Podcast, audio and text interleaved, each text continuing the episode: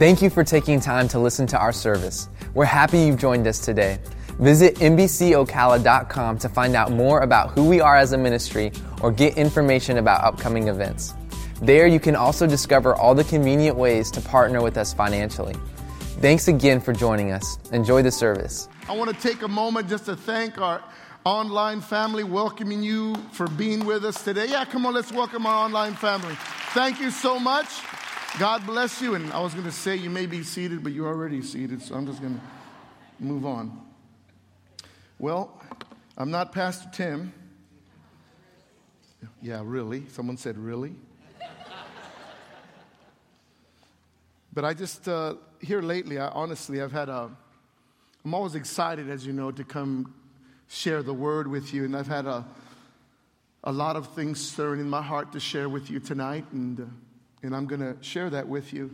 But it's kind of, I don't know about you, but sometimes uh, we don't go by feelings, but you sense the presence of God and you can really feel the presence of God. And we're not people of feelings, we're people of faith, but thank God when feelings are there.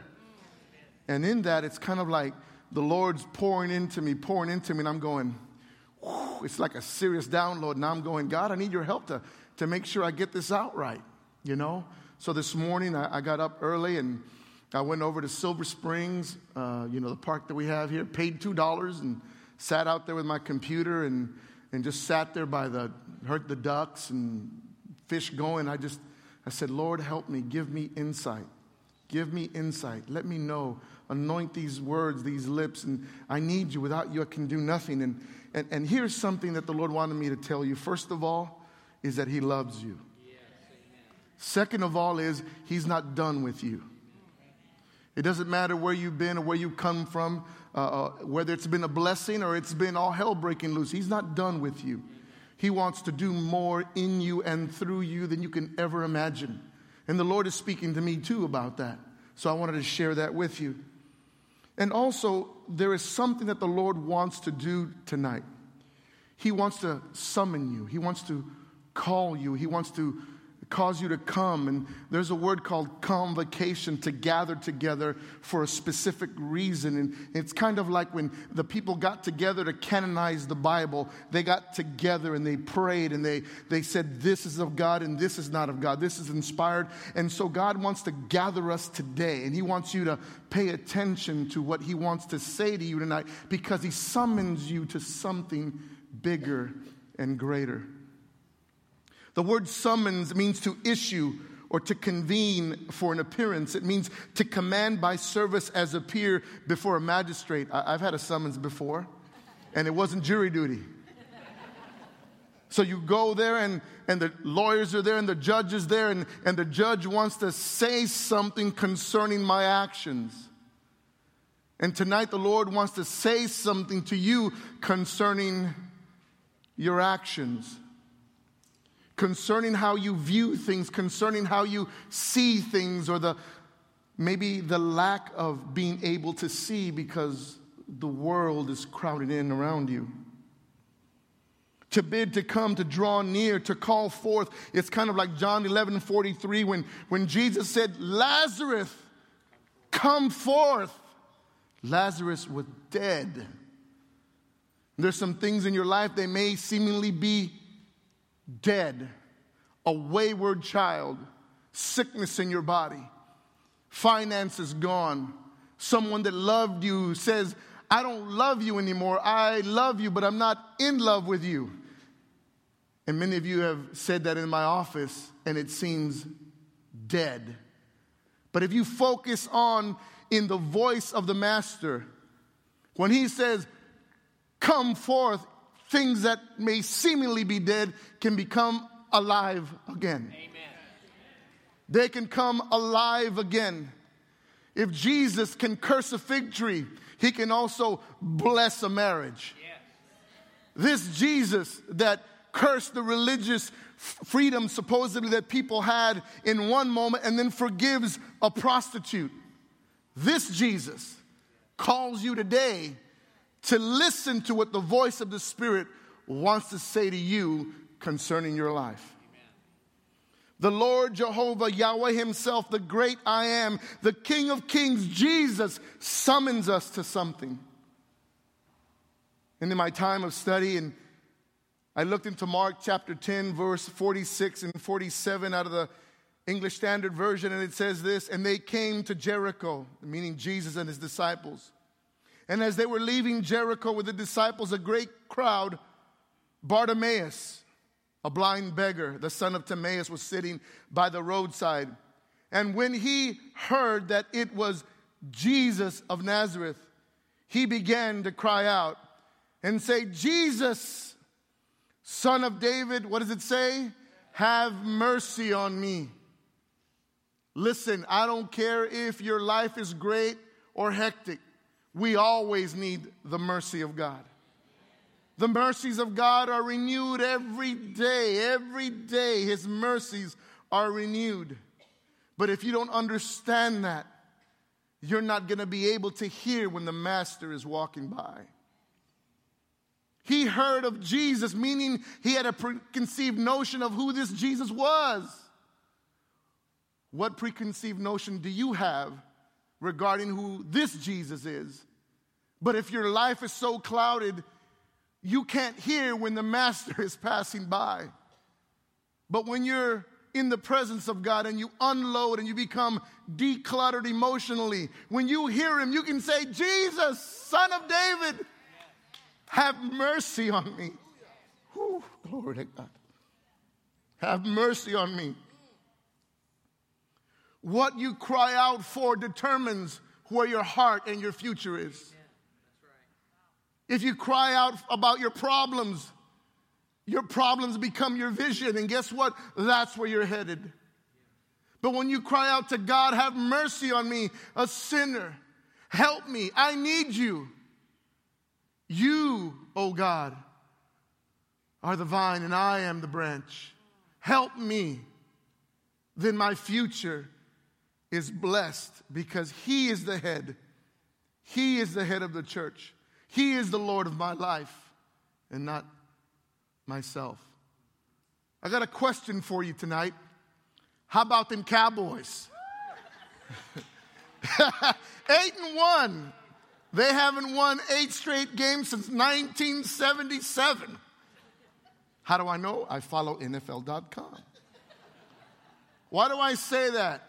To kind of give it a little bit of levity here tonight, but at the same time, what I cry out for is my vision, and I believe Dallas is going to the Super Bowl. I got the microphone, you just stay there. No, I'm just kidding. And I do bring a little levity to it. But take that same concept. What are you saying about your condition? What are you seeing about your condition? In verse 48, it says, And many rebuked him, telling him to be silent. But he cried out all the more, saying, Son of David, have mercy on me. And Jesus stopped and said, Call him. And they called the blind man, saying, Take heart, get up. He is calling you. Sometimes in the middle of your mess, you got to take heart. You got to be sick and tired of being sick and tired. You got to take heart, take courage that this God is with you. In Joshua 1 6 through 9, it takes, tells us to be strong and very courageous, tells us to take heart. Number two, to get up. Get up. Second Kings 7 3 to 4, there was four blind lepers, famine in the land. They said, if we go into the Israel, they will kill us because we're lepers. If we go into the army, maybe they will kill us or maybe they will feed us. But why do we sit here and die? Why are you sitting there waiting for something to happen when Jesus Christ already said, It is finished? You have to believe that greatness is inside of you.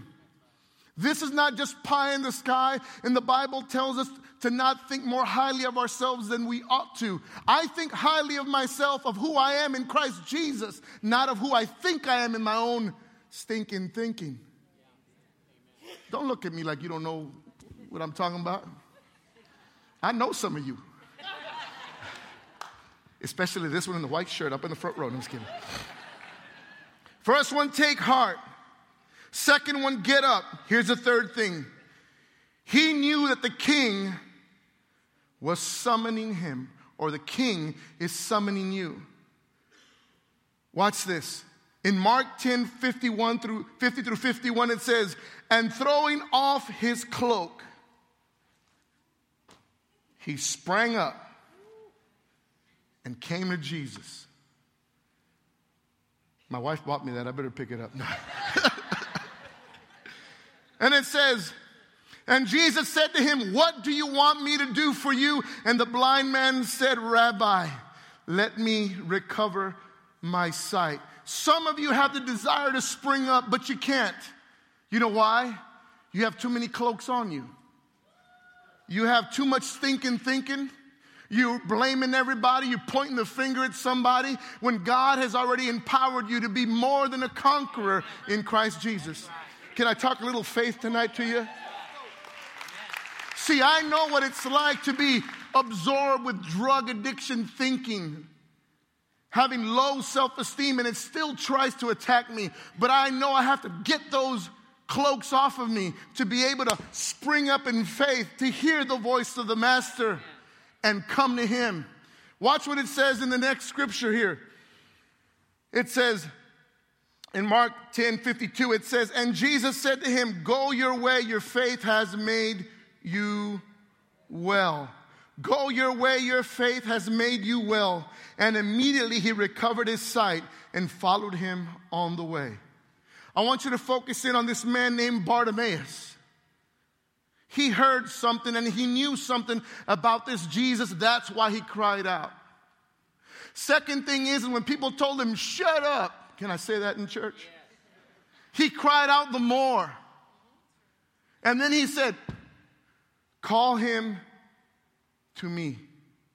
And then it says, Take cheer, get up. He's calling you. Jesus is calling you. And you want to spring up, but you can't because you've been damaged. And don't make light of that. I don't know all your stories, but I know mine. But some of you have blamed too many people too long. You have not renewed your mind to the fact that God has forgiven you. And as freely as you have been forgiven, you must also freely forgive. You must forgive. If you don't forgive, you're poisoning your future. You're poisoning the promises of God. You have the desire, but too many cloaks are still on your back. It says here again in verse 52 and Jesus said, Go your way, your faith has made you well. And immediately he recovered his sight and followed him on his way. I believe, again, I tell you tonight, that your faith will be built up to see what you need to see to be able to do what God wants you to do. Let faith arise in your heart today. You see, this man here was able to rise up, but some of you are not able to. But there's still help for you. There's still help for you. You don't have to feel alone and isolated. You've heard the scripture in Psalms 23 that the Lord is my shepherd. I shall not want. He makes me to lie down in green pastures. He leads me beside still waters. He restores my soul. He leads me in paths of righteousness for his name's sake. And even though I walk through the valley of the shadow of death, what is the shadow of death that is still looming over your life? That's the cloak you need to deal with. And then it goes on to tell us, For you are with me, your rod and your staff, they comfort me. You prepare a table before me in the presence of my enemies. You anoint my head with oil. My cup runs over. Surely goodness and mercy shall follow me all the days of my life, and I shall dwell in the house of the Lord forever. Forever forever. This is not only the house of the Lord, the house of the Lord is also there. I will dwell in the house of the Lord forever. Now, watch. Here we have blind Bartimaeus that was able to cast off some things, that was able to spring up. He was also able to hear that the master was coming and he cried out and he said, Be of good cheer. So he went to Jesus and his faith healed him. But maybe you're not there yet. Maybe there's still areas in my life that I'm not there yet either. There's a man in the Old Testament, his name is Mephibosheth. That's a mouthful. Mephibosheth. That word Mephibosheth means this one who fights against shame and humiliation. Why is it important to know that? Because when he was five years old, he was dropped. And it says that his feet were broken, but in the, the readings that I've done, it says that actually the lower portions of his legs were shattered. So the, what's happening is this King Saul and King David are fighting. King David leaves, and he has sons. But he makes a pact with the son of King Saul. His name is Jonathan. But now King Saul and Jonathan are dead. And now King David comes into his own and he asks a question Is there anyone still left in the lineage of Saul and my brother Jonathan that I may show the kindness of God to? You have to believe that God wants to show you kindness. But this guy, Mephibosheth, at that time was five years old. But now he was about 22 to 25 when David came into his own. For 20 some odd years, he lived in shame and humiliation, an outcast in the house of Saul. Why? Because his legs were broken. He was not good for anything in the eyes of society. Who has told you that you're not good enough in the eyes of God? Who has crippled you or dropped you in your life to make you think you're not good enough? You have to realize that that's a lie from the pit of hell. You have to believe and understand that you are more than a conqueror in Christ Jesus, that greater is He that is in you than He that is in the world. But like I said, Bartimaeus could stand up and spring up and take off his cloak and hear the voice of the Master. But Mephibosheth, careful how you say that in church, Mephibosheth, 20 years, shame, ridicule, outcast, not good enough. But there was somebody saying this Is there still someone that I can show the kindness of God to in the house of Saul? Is there still someone in Meadowbrook that believes that God wants to show you kindness? I believe He wants to show you kindness. To be kind to somebody. I heard a story. It's about two pots. One was a small pot and one was a large pot. A small pot had water in it, the large pot had water in it, and they turned them both on the same temperature. The one with the small pot, there was a small pot, boiled over quicker than the large pot because it had more water than the other. Here's my point Do small things cause you to boil over quickly that you cannot show kindness to someone else? Joel Osteen's story, it's not my story. But it proves a point that we want God to show us kindness, but sometimes we can't even extend kindness to somebody that's around us. Being kind is an act of character, it's an ingredient, it's a byproduct of God. So I'm going to read now before I tell you the more, more of the story. Watch this. 2 Samuel chapter 9, verse 1, it says, And David said, Is there still anyone left in the house of Saul that I may show him kindness for Jonathan's sake? Listen to this. Our repentance does not melt the heart of God to release his kindness. It is the kindness of God that is released through Jesus Christ that melts our heart to repent. See, you have to believe that God wants to be kind to you. That will cause you to repent from the cloaks in your life.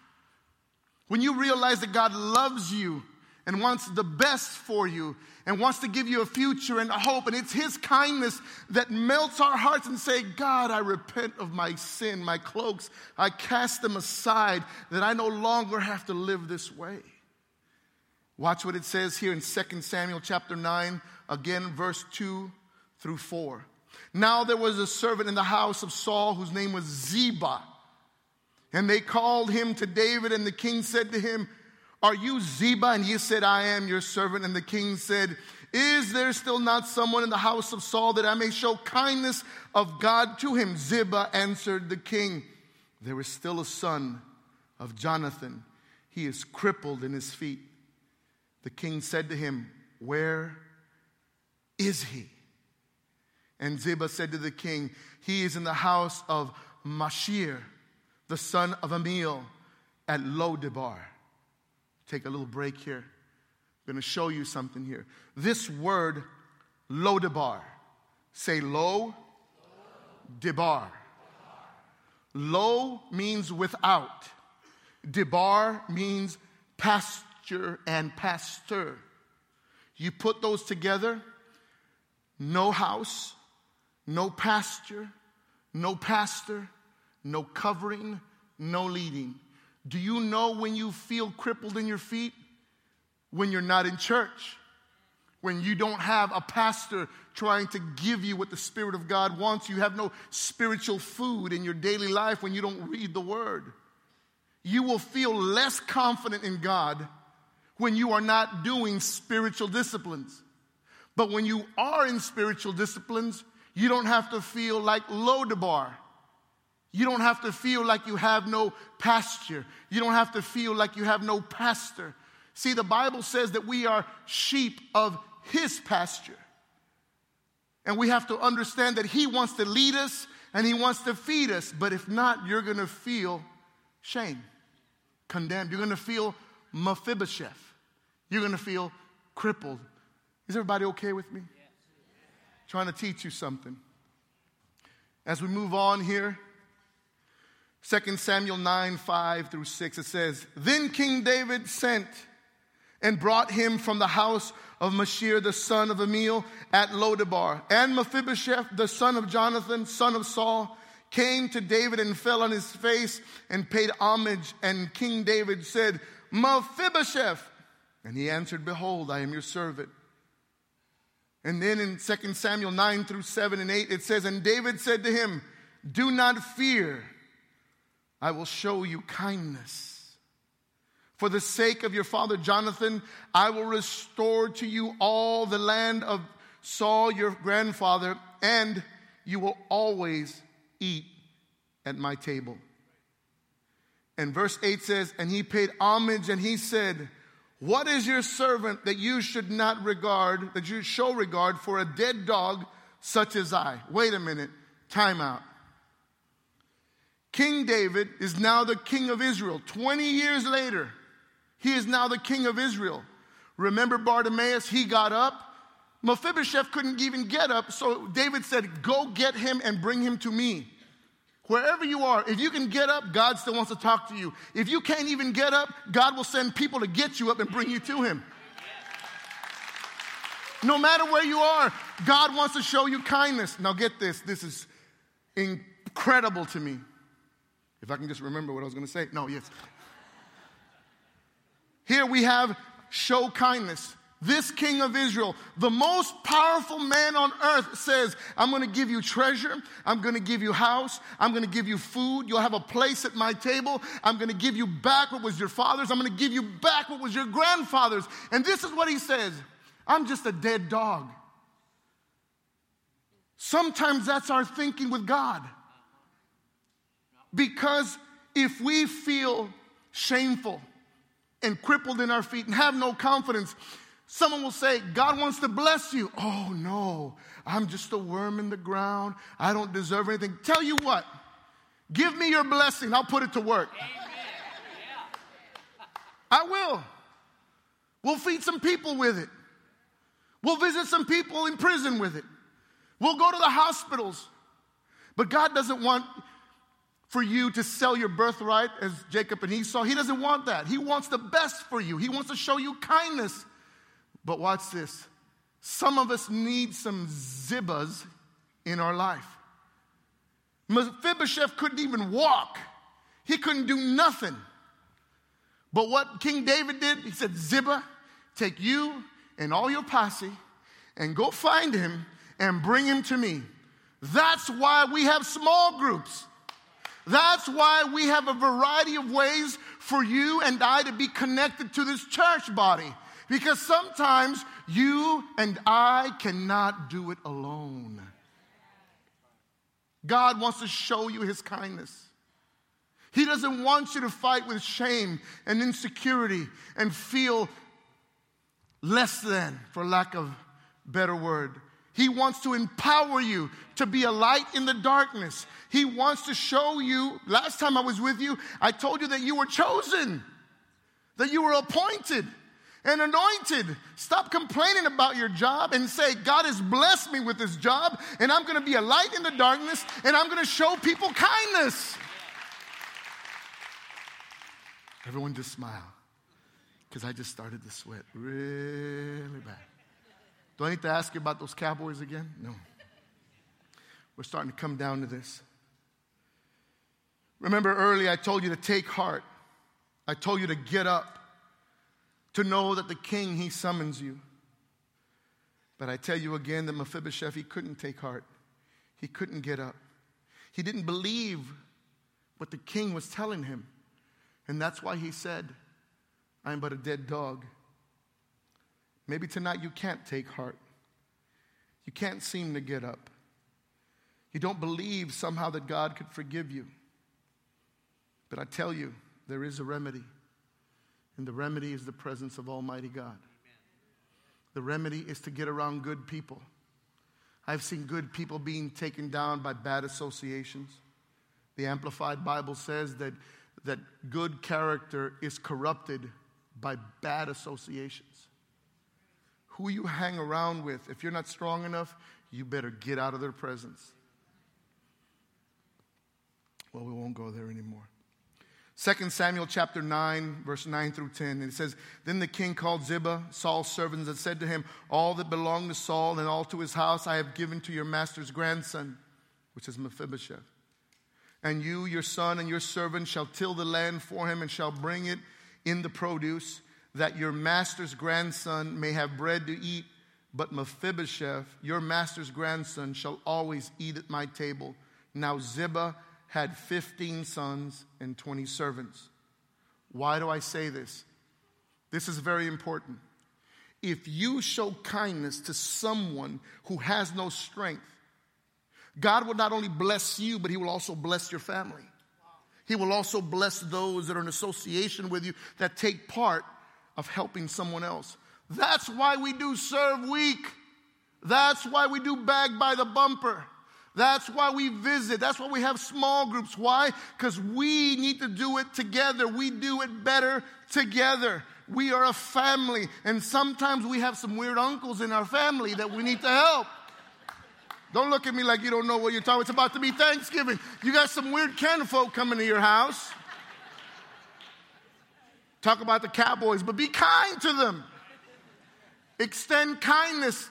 And the Bible says that Ziba, all his 15 sons, and 20 servants were blessed because they took care of Mephibosheth, the one that was lame and crippled. In the book of James, it tells us very clearly what is true and undefiled religion? It says to visit the widowed, the orphaned. That word orphan means those that have been cast aside. You, during Serve Week, went and visited first responders. You went to the hospitals. You did great things also at Interfaith.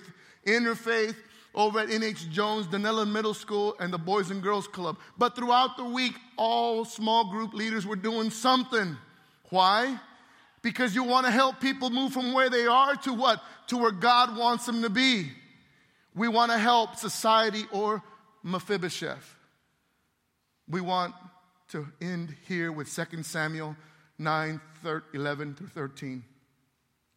And Ziba said to the king, According to all my Lord, the king commands his servant, so will your servant do. So Mephibosheth ate at David's table like one of his king's sons.